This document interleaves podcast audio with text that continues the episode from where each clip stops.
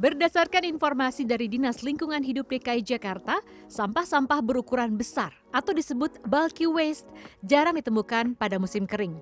Meski jumlahnya relatif lebih sedikit ketimbang tahun-tahun sebelumnya, pada musim penghujan masih dapat ditemukan sampah besar di pintu air Manggarai, biasanya imbas banjir. Baik berupa pepohonan atau sampah rumah tangga berukuran besar non-elektronik. Nah, petugas itu nanti menjegatnya di pintu air Manggarai. Di situ kita punya uh, tiga alat berat yang setiap hari standby di situ untuk mengangkat sampah-sampah besar tersebut. Kemudian oleh petugas sampah-sampah itu dipotong-potong dengan gergaji uh, mesin gitu kan menjadi bongkar-bongkar yang lebih kecil untuk mudah diangkut dan dikirim ke TPST Bantar Gebang. Nah, sebenarnya sekarang nih uh, dengan edukasi kita ke masyarakat, terus pengawasan kita, sudah sangat jarang masyarakat yang membuang sampah bulky waste jenis-jenis sampah rumah tangga. Sampah rumah tangga berupa kasur, sofa, dan furnitur besar punya tempat pembuangannya tersendiri.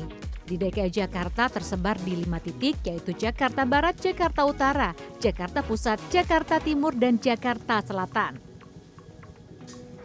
Dipo Siaga Pejaten Barat Pasar Minggu ini menjadi salah satu tempat penampungan atau pembuangan sampah-sampah besar seperti kasur dan juga furnitur lainnya non-elektronik. Warga bisa mengantarkan langsung ke sini atau ada layanan penjemputan sampah besar pada waktu-waktu tertentu. Nah, jika kapasitasnya sudah mencapai 3 sampai 6 ton, maka akan diantarkan langsung ke tempat pembuangan akhir Bantar Gebang. Hal ini sudah sesuai dengan peraturan Gubernur DKI Jakarta nomor 55 tahun 2021 tentang pengurangan dan penanganan sampah.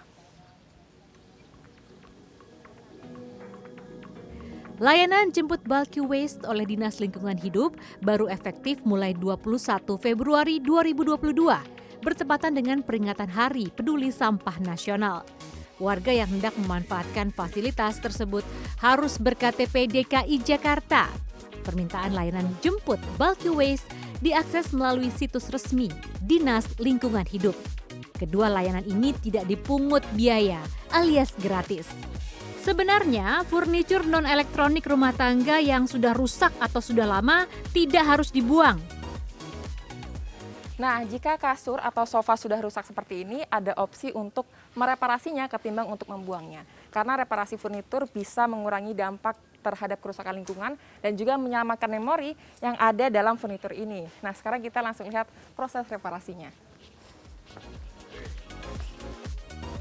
Pertama bongkar furnitur, kemudian para pekerja memastikan kerusakannya dan apa saja yang perlu diperbaiki. Sehingga bisa ditentukan tindakan-tindakan perbaikannya mulai dari penggantian cover, busa, hingga rangkanya.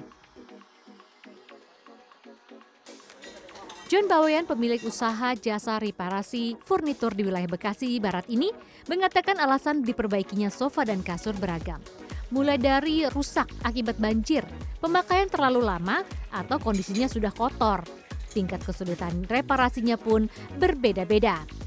Nah biasanya kalau rangkanya sudah hancur kita nggak bisa benerin karena uh, ya bahannya kan kayu misalnya bahan uh, sumber dari si sofanya itu kayu terus ada lagi yang pakainya multiplex ada lagi yang pakai particle board.